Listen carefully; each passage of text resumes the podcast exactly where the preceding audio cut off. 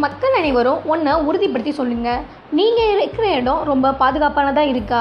நீங்கள் சேஃபாக உணர்றீங்களா? அதை மட்டும் உறுதிப்படுத்தி சொல்லுங்கள் உங்களை சுற்றி எத்தனை கண்கள் பார்க்குது எனக்கு சித்தப்பா இருக்காங்க பெரியப்பா இருக்காங்க பெரியம்மா இருக்காங்க அத்தை இருக்காங்க. இவங்களுக்கு மீறிலாம் எனக்குலாம் என்னடா நடக்கும் அப்படின்னு உணர்கிற பெண்களாக நீங்கள் அதை மட்டும் உறுதிப்படுத்த சொல்லுங்கள் இந்த சம்பவத்தை நினைக்கும் போது நம்மளாம் எத்தனை பேர் பாதுகாப்பாக இருக்க போகிறீங்கன்னு தெரியலை.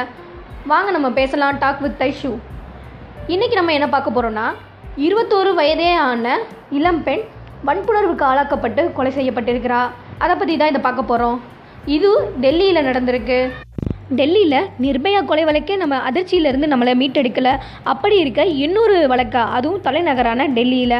ஆமாங்க இருபத்தி ஒரு வயதான இளம்பெண் அதுவும் போலீஸ் அதிகாரி சபியா அவர்களின் கொலை வழக்கை பற்றி தான் நம்ம பார்க்க போகிறோம் யார் இந்த சபியா? டெல்லியில் சங்கம் நிகார் என்ற ஒரு சின்ன கிராமத்தில் வசிக்கிறவங்க தாங்க. இருபத்தோரு வயதான சபியா. அவங்க நான்கு மாதத்துக்கு முன்னால் தான் போலீஸ் அதிகாரியாக அதுவும் டிஃபென்ஸ் அதிகாரியாக பதவியேற்றிருக்காங்க. பதவியேற்ற நான்கு நாட்கள்லே அவர்களுக்கு என்ன ஆயிற்று? கடந்த ஆகஸ்ட் இருபத்தேழாம் தேதி இந்த சம்பவம் நடந்திருக்கு. கடற்கரை ஓரத்தில் ஒரு பெண் சடலமாக மீட்கப்படுகிறார் அவள் யாரும் இல்லை நம்மளோட காவல் அதிகாரி சபியா அவர்கள் உடலில் ஐம்பது இடங்களில் காயங்கள் ஏற்பட்டுப்பட்டு கொலை செய்யப்பட்டிருக்கிறாள். மார்பகங்கள் தனியாக அறுத்தெறியப்பட்டிருக்கின்றன இந்த கொடூர சம்பவம் டெல்லியில் நடைபெற்றிருக்கிறது. நிர்பயா வழக்கே இன்னும் முடியலை. அதுக்குள்ளே இன்னொரு பிரச்சனையா? பெண்களின் பாதுகாப்பு என்ன கேள்விக்குறியான்னு நினைக்காதீங்க. டெல்லியில் மட்டும் இல்லைங்க. நம்ம தெரு ஓரங்களையும் இந்த மாதிரி பிரச்சனை தான் நடைபெற்று வந்துட்டு இருக்கு சபியாவோட அப்பா போலீஸ் கம்ப்ளைண்ட் கொடுக்குறாரு. பொண்ணு இந்த வீட்டுக்கு வரலன்னு. ஆனால் அவங்க எந்த ஆக்ஷனும் எடுக்கலை. போலீஸ் அதிகாரிக்கே இந்த நிலைமைனா நமக்கெல்லாம் எந்த நிலைமைன்னு யோசித்து பார்த்துக்கோங்க.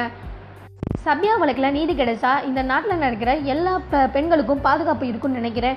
தாமதமாக கிடைக்கும் நீதி கிடைக்காமலே இருக்கலாம். அதனால தான் சொல்கிறேன் இப்பயே நமக்கு குற்றவாளிகள் யார் என்று கண்டுபிடிக்க வேண்டும். ஜஸ்டிஸ் ஃபார் சபியா இந்த நேரத்தில் நம்ம பிக் பாஸ் லோகம் ஏமாத்துறாங்க. ஜிபி முத்து வருவாரா இல்லையா? மீரா மித்துன் ஜெயிலில் போய் என்ன பண்ணிட்டு இருப்பாங்க? அப்படின்னு யோசிச்சுட்டு இருக்கிற இதே நேரத்தில் தான் பெண்கள் பாதுகாப்பு அங்கே கேள்விக்குறியாகுது. நம்மளை சுற்றி எல்லாரும் நல்லா இருக்காங்களா?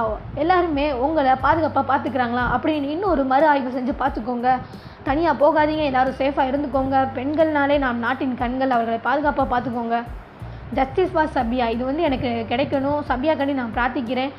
இந்த நீதி கிடச்சிச்சுன்னா உலக மக்கள் அனைவருக்கும் நீதி கிடைச்சிருச்சா? பெண்களுக்கு நீதி கிடச்சிருச்சு நான் நம்புவேன்.